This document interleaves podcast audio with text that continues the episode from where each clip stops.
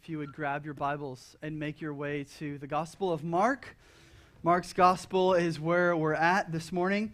Specifically, we're going to be making our way from Mark 14, verses 53 to 65 this morning. And the reason we have you stand for God's Word is God esteems His Word above His very name. And so we stand in honor and in reverence because we believe this is, in fact, God's Word.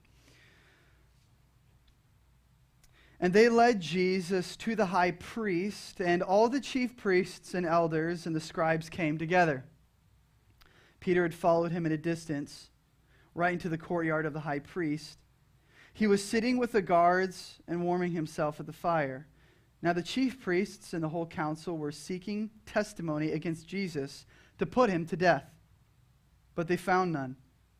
For many bore false witness against him, but their testimony did not agree. And some stood up and bore false witness against him, saying, We heard him say, I will destroy this temple that is made with hands, and in three days I will build another not made with hands. Even yet even about this their testimony did not agree. And the high priest stood up in the midst and asked Jesus, Have you no have you no answer to make? What is it that these men testify against you? He remained silent. He made no answer. Again, the high priest asked him, Are you the Christ, the Son of the Blessed? Jesus said, I am. And you will see the Son of Man seated at the right hand of power, coming with the clouds of heaven. And the high priest tore his garments and said, What further witness do we need? You have heard his blasphemy. blasphemy. What is your decision? And they all condemned him as deserving death, and some began to spit on him to cover his face and to strike him, saying, Prophesy.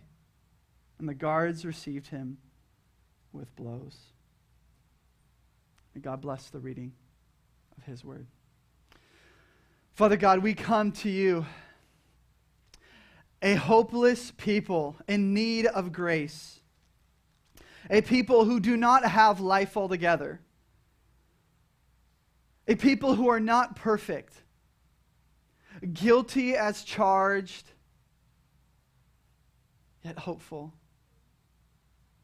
Hopeful, we come to your word, we drink from the wells of living water.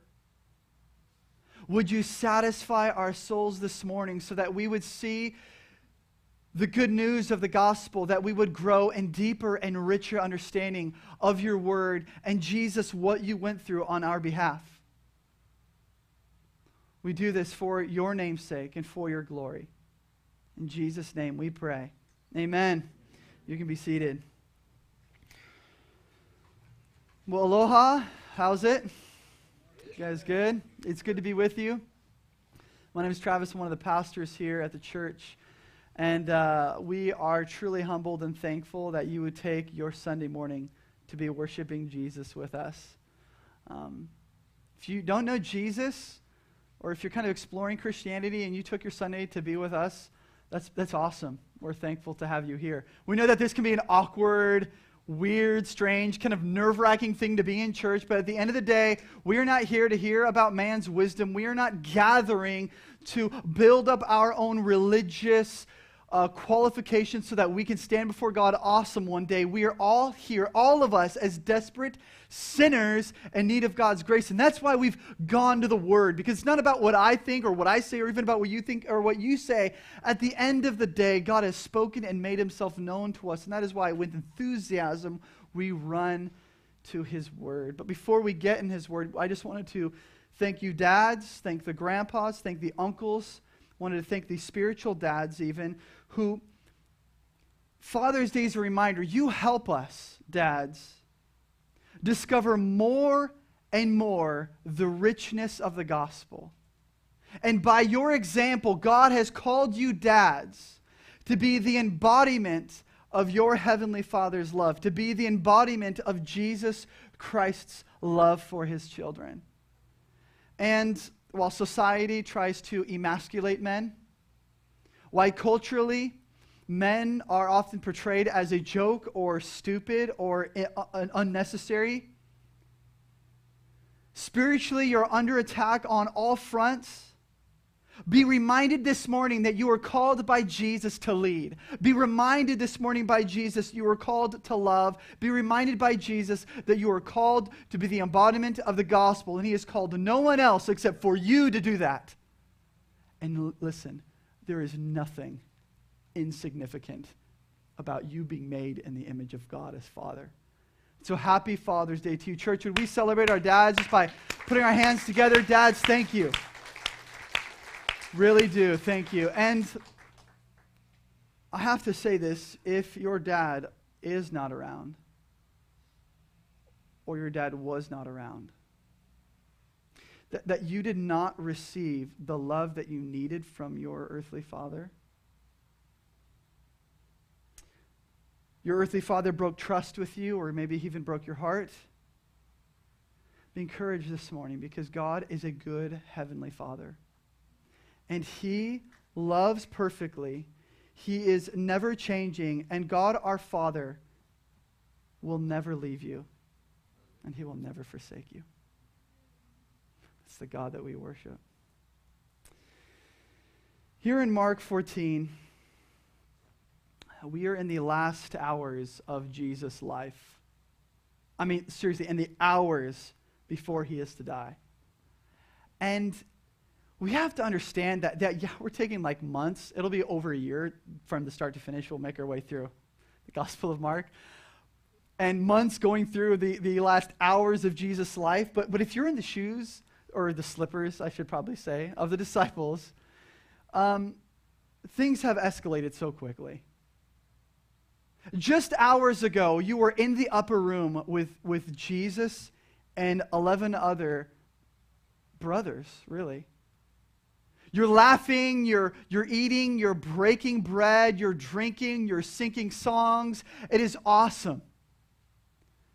And then, kind of out of left field, Jesus, near the end of the meal, takes the bread, gives thanks to his Father, takes it, breaks it, and then he says to his disciples, Take and eat, this is my body.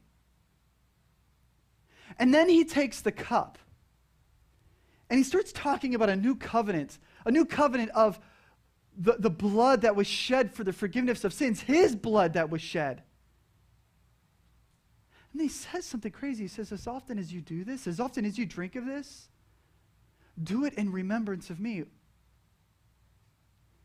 And if that wasn't heavy enough, then Jesus says to his 12, who followed him for three years, who've forsaken everything in their life to be with them, oh, by the way, one of you are going to betray me the emotional turmoil, the stress, the angst in your soul. Is it me? Is, is it me? Am I going to be the one to betray him? And then you leave. Jesus goes off to pray. He takes Peter, James, and John. They're there in the Garden of Gethsemane praying, and he is pleading.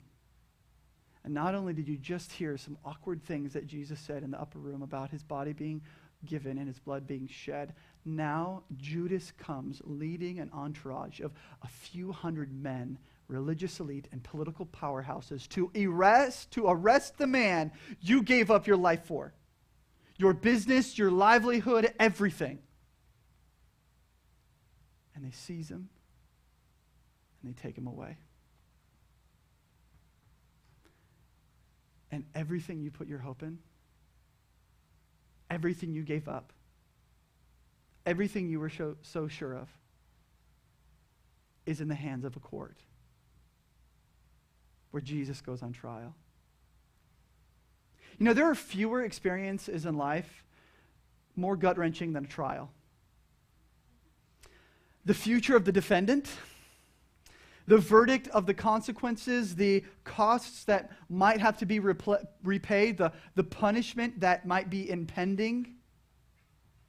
The future of someone's life hangs in the balance. I remember doing uh, visits to the prison on the mainland and meeting with, it, with an 18 year old kid who confessed faith in Jesus but was in, awaiting the impending judgment and he was being tried for the death penalty. It's a stressful experience. I mean, even in the news, you don't have to look very far recently to see that trials are, in fact, just in the headlines. I mean, you have Bill Cosby with the sexual allegations against him, and now that's gone into mistrial. Then you have the other high profile or controversial trials with the death and the trial of Philando Castile, and the verdict there. Now, while these trials are, are gut wrenching and they're life altering, there is no trial in history as controversial or as high profile as the, profile, as the trial that Jesus is going through here. No verdict as important, no punishment as crucial. The future of humanity's sin and the wrath and the judgment of God hang in the balance as we wait to see what is the verdict going to be. Everything is on the line here. Your salvation, the wrath of God. What is God going to do with our sin? And Jesus, here, the defendant, goes on trial. And as he does, we know from verse 50, they all left him. All his disciples, they all left him. And they led Jesus to the high priest, verse 53. And all the chief priests and the elders and the scribes came together. And Peter had followed him at a distance, right into the courtyard of the high priest, and was sitting with the guards, warming himself at the fire. Now you might be thinking, wait, in verse 50 it just said they all left Jesus, but how is Peter then here following Jesus at a, at a distance? Is that a contradiction? Is the author a little bit confused? No. The idea, the reality of them all leaving Jesus was that Jesus, that they were with Jesus. They were representatives and ambassadors and disciples of Jesus. Yet, in the arrest of Jesus, he tells them to get away, actually, to flee for their lives, which Martin Luther refers to them being able to escape a few hundred men. The 11 other disciples to do that was a miracle in and of itself. But they all left him. So, the idea of what that means is that, that no one here is going to stand up for Jesus.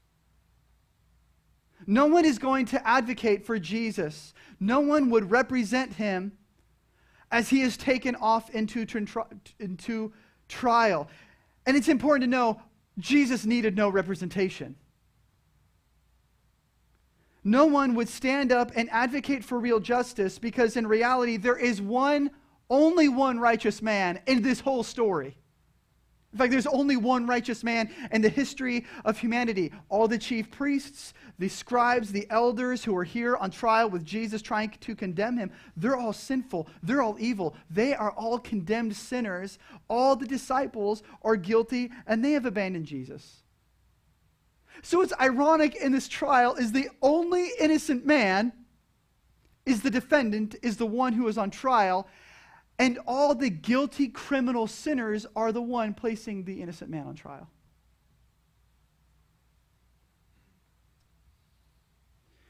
And their minds are already made up. We've known for a long time throughout Mark's gospel that before this, they wanted this man. Verse, five, verse 55 the chief priests and the whole council were seeking testimony against Jesus to put him to death but they found none. For many bore false witness against him, saying, For many bore false witness against him, but their testimony did not agree. And some stood up and bore false witness against him, saying, We heard him say, I will destroy this temple that is made with hands, and in three days I will build another not made with hands. Yet, even about this, their testimonies did not agree. So here what you have is these false witnesses who are going up trying to testify against Jesus, and their testimony is not agreeing. Now, I wonder how much these people got paid by the religious people to betray Jesus. We know Judas got paid 30 shekels of silver. And so the cash is flowing here for these false witnesses to come and to go and make a case against Jesus. But what we do know is that before there is a criminal charge made against Jesus, the verdict's already been decided. They want him dead. And they've been scheming this for months. And think about this they've known they want him dead, they've been scheming against him to have him put to death. They've had months to prepare their testimony against Jesus. Yet, with months of pres- preparation, the most intelligent people on the planet, the intellectual elites, cannot stick a criminal on this guy. You can't. And you wonder how that was going. Like you'd have one witness after another witness after another witness saying, Yeah, I mean, I, I heard him say this and I, I heard him say this. I, I just wonder, though, well, they're just trying to get, and none of them were working, by the way, because they're all lying. Even their story wasn't straight. I wonder if, like, there's, like, some people, like, is there anyone else? Because all their, their paid people didn't work. Anyone else want to bear witness against Jesus? And maybe, maybe Bartimaeus was like, I'll, I'll, I'll bear witness against Jesus, or I'll, I'll be a witness of Jesus. Bartimaeus goes up He says, You know what? I, I don't know what you're saying about this man. I'm just speculating here. But what I do know is I was blind, but now I see. Maybe you have a leper. You know, there's 10, 10 lepers that were cleansed, but one came back and was thankful. It's, it's, it's, a parable, but Jesus did heal lepers. Maybe, maybe a leper came up and he's like, I had leprosy, but I'm standing before you all because this man cleansed me. What if like Lazarus walked in? I died. I mean, you would think in that moment, you'd be like, the, the, the, chief priest would be like, just get out. You're not helping the cause right now. Just, just get away. This is not going as we had hoped. So, what are they trying him on? They're trying him here. One of the main testimonies against Jesus was terroristic threatening, a declaration of war. Jesus predicted the destruction of the temple in Mark 13 where he said, Not one stone will be left on another. That's what Jesus said. He's predicting it, not calling for it, but he is predicting not one stone will be left on another. But the false witnesses are saying, We heard him say, I will not leave one stone on top of another. Now, if that testimony worked, Jesus would be tried as a criminal because the Romans helped restore and rebuild the temple, and to destroy the temple, to make a threat like that, is a declaration of war, punishable crime. But even their witness their testimony did not agree on that.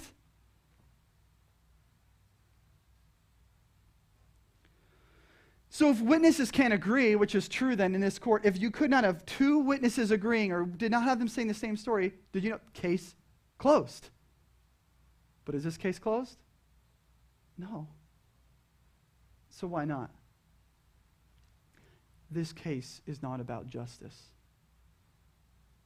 This case is about vengeance. This is a case where men who are religious feel threatened by the sovereign king of the universe. They've gotten comfortable with being the kings of their false pseudo little wannabe kingdoms. And here comes Jesus threatening their livelihood, threatening their kingdom, and so they're trying to get back at him. They like being the judge. They like being in control. They like having money, power, and influence. And Jesus is a threat to those things. And what happens here, what's happening here is you have man who think they're in power trying to play musical chairs with God to see who gets to sit in the seat of judge. And so, what is unfolding here is these men are acting like God sitting in the place of judge. These religious people have put Jesus on trial. They wanted to act as judge of as a God because they think they know it's better than Jesus. Now we can get on these guys, but I can't believe these Pharisees acted like this. I can't believe they had the audacity to think they know more than God, to think they're a better judge than Jesus, that they would actually put Jesus on trial and say, you know what, you're wrong, Jesus. I'm right. Yet you and I are Pharisees. You and I put Jesus on trial because of our sin. It was not just these men that act like God, it's you and I when you and I act like we are the judge of our own life, we're the ones who put God on trial because of our sin. And did you know that when we act like God, when we make this, when we make ourselves the judge of our own life, that is when the acts of greatest injustice occur. Need I say Hitler? Any other religious dictator or evil powerhouse, the worst of criminals, the most evil things that have been done. It's when man acts as his own sovereign, his own judge. When man acts like God, the innocent are harmed. That's what's happening here. Jesus, who is innocent, is going to be harmed by those who are guilty. When man acts like God, evil is called right, and righteousness is considered evil. And when man acts like God, lawlessness abounds. See, what's happening in the story is, is so much more than just a trial. It's the suppression of the gloriousness of Jesus Christ at the exaltation of our own selfish, sinful desires. It's what the false witnesses and the religious leaders are doing to Jesus, acting like God. And just so you know, we can be honest, I have to look no further than my own life to realize I make an awful God. Like, I'm terrible at being God in my life. I've tried. I've sat in the seat of judgment. I've called my own shots. I thought I knew what was best for my life. And I could point to every single time I did, there's a trail of stupidity behind me or hurt people. I have done what the Pharisees have done. Now, the Pharisees have not actually come out and said, Yep, I'm trying to be God. I'm acting like God. Nor do you and I openly come out and say, I'm trying to act and be like God. But do we not act like God when we choose to sin? Well, what do you mean?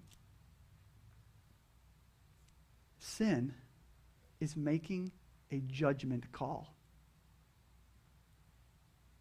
That's what sin is. It's making a judgment call. Sin is the decision. Sin is the act of making a decision to do something apart from God. Because I think I know what's better for my life. When I choose to sin, I am rebelling against the true judge, and I am making myself my own judge. And that very sin I commit is what put Jesus on trial here. Guys, you know this is the root of all sin. Conceived from original sin. When I say original sin, I'm talking about the, the first sin that was committed by humans on behalf of all humanity by first father and mother, Adam and Eve. When they sinned, creation was fractured, and you and I were forever separated from God. Every single human being, not forever, of course, unless of grace, but because of sin, We've been separated from God. And in that original sin that's now been passed down to all of humanity, what did the serpent say to Eve in Eden? If we're going back to original sin and to look at what sin is in its purest form, what did the serpent say? He said, When you eat of it, your eyes will be opened and you will be like what? God. Hey, Eve, you take of this. You're going to be your own judge. Eve, you partake of this. You are going to know what God knows. You are going to be like God, knowing both good and evil. At the core of every sin in our life is the desire to be our own God. That's what sin is we all are guilty, like the Pharisees, of making our judgment calls. Every person who ever lived is guilty of trying to be their own judge. We are guilty sinners sitting on the throne of our own lives, in the place where only God should be. If there's anyone in this story who should be judged, it should not be Jesus, right? It should be the religious.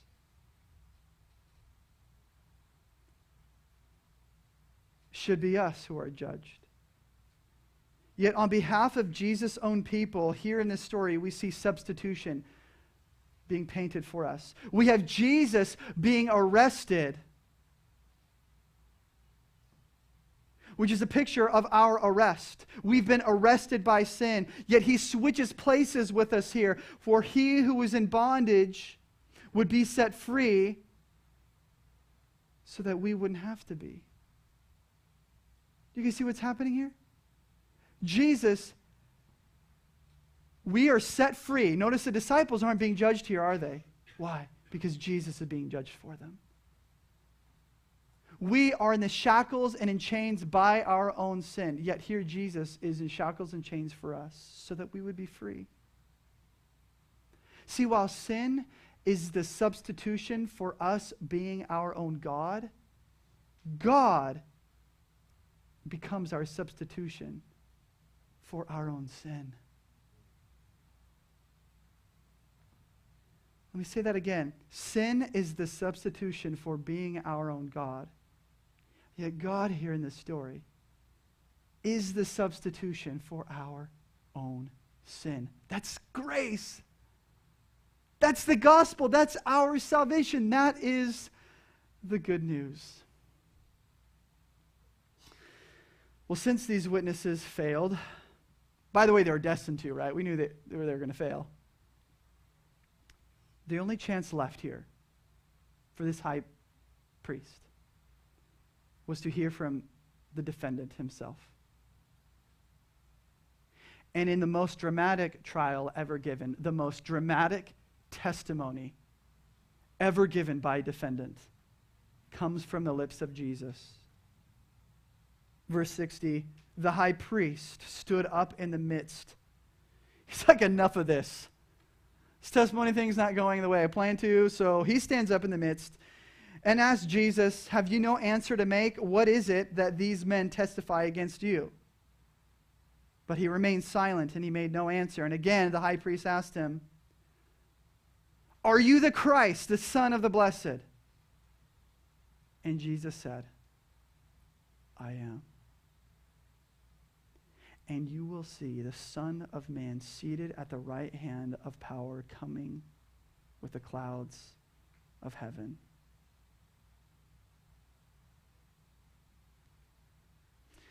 The high priest here, he mentioned Son of the Blessed. What does that even mean?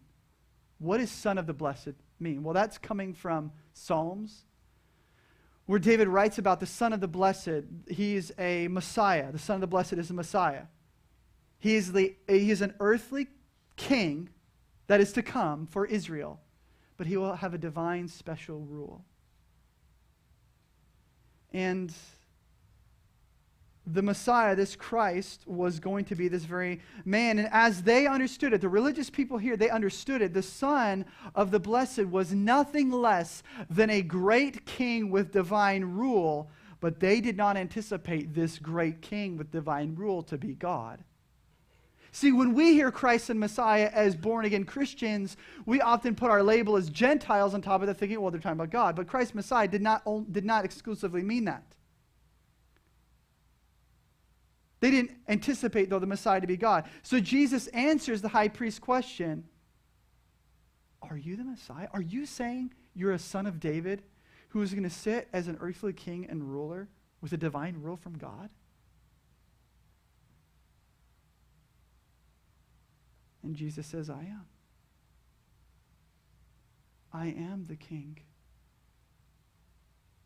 And with astonishment, he doesn't stop there, does he?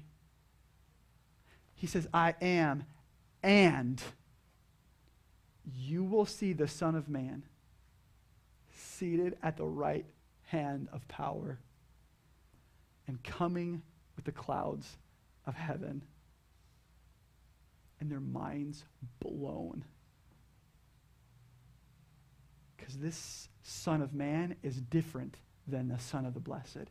The Son of Man comes from Daniel chapter 7, where Daniel writes as a prophet of God that this man is going to come, the Son of Man is going to come from the clouds of heaven, speaking from the Shekinah glory of God, sent from heaven to come as what? As judge of the evil of the world. Jesus is answering their question. The high priest, so you're saying you're the Christ? Yeah. And not only am I the Christ, I am God. I am judge. I am the one Daniel 7 spoke of. I am going to come from the Shekinah glory of God, and I am going to make all the wrongs right. I'm going to turn this world upside down, and I'm going to bring in a hand of justice. Jesus is God. He is king. High priest, you think you're judge. You think you're awesome. You think you sit on the throne and the judge and you rule your own life. I'm the king of kings. And what does the high priest do? He loses his mind.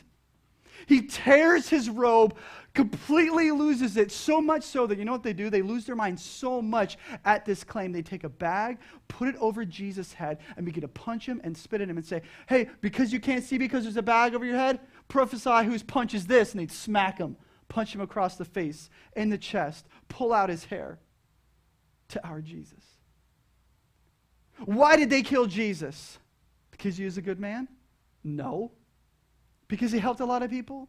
No. Because he was a threat to their kingdom? Somewhat, yes, but that's not it. What Jesus is saying here, when he makes this claim, he knows they're scheming for his death. And so he is saying, hey, guess what? You can try to kill me because I know, he's not saying that, but I'm taking, extending the metaphor, if you will. You can do whatever you want to me. I'm going to be seated at the right hand of God the Father in the place of power and the place of righteousness. So, whatever you do to me right now, it's not over.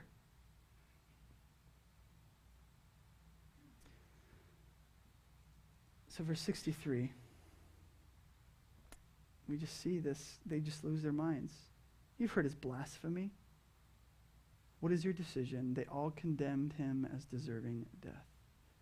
So he tore his clothes.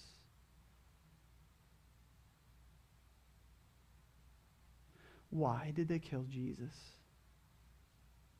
For claiming to be God. Don't let any other religion lie to you from the truth of God's word. They killed Jesus for blasphemy. Now, was he blaspheming? No, his testimony is true. But they did not want Jesus to be their God. Jesus' defense for anyone who hears Jesus' defense here has to make a decision about who they think Jesus is. The high priest said, Who are you? And he declares it. And he asks that question on behalf of all humanity. See, even though Jesus is on trial, he, div- he divinely switches places here with them and shows them who's really on trial. Who is the real judge? Jesus, under oath, by the way, he allowed himself to go under oath, which that's a whole other thing that we can't get into. But Jesus, under oath, wants us to know I am the Christ and I am the Son of God. So we're faced with a decision here. As the high priest asks Jesus, so we must ask ourselves of Jesus, who is he to us? C.S. Lewis wrote geniusly in his book, Mere Christianity. If you haven't read that book, by the way, recommend it. It's such a good read. And, and I want to quote a, a, portion of this book from you, from his book, Mere Christianity, on this very subject about what we're going to do with Jesus. He says this, and I quote Am I trying here I am trying here to prevent anyone from saying the real foolish thing that people often say about him, Jesus. I'm ready to accept Jesus as a great moral teacher, but I do not accept his claim to be God. That is the one thing we must not say a man who was merely a man and said the sort of things that Jesus said would not be a great moral teacher. He would either be a lunatic on the level, I love his humor here, with a man who says he is a poached egg, or else he would be the devil of hell. You must make your choice. Either this man was and is the Son of God, or else a madman or something worse. You can shut him up a fool. You can spit on him and kill him as a demon, which is what they're doing here, right? Or you can fall at his feet and call him Lord. But let us not come to him with any patronizing nonsense about his being a great human teacher. He has not left that open to us. He has not intended to. And that is his intention here. So, in closing, I just want to think about the three options Lewis paints for you and me of what we can do with Jesus liar, lunatic, or Lord. Either way, there's no neutral with Jesus. You can't be indifferent with him. You either love him or you don't. The scribes have painted him, the, the elders, the chief priests have painted him as a madman, a liar, and a lunatic. They had to because of his claims, because they did not believe Jesus to be Lord. So there was only one other option. So let me ask you who is Jesus to you? Is he the one who sits on the throne of your life as judge? Or are you the one who sits on the throne of your own life as judge? Who is Jesus to you? Is he a liar, a lunatic, or Lord? I pray that Jesus would be your Lord. Father God,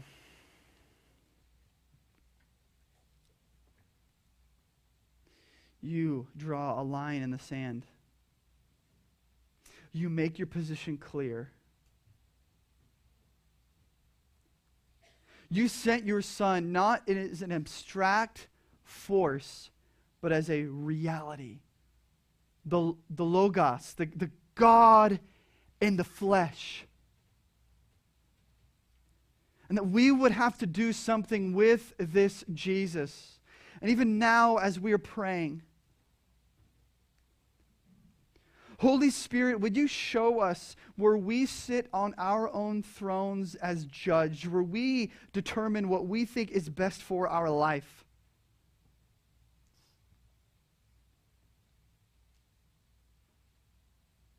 Would you show us the sins that we would not otherwise see had it not been for your Holy Spirit?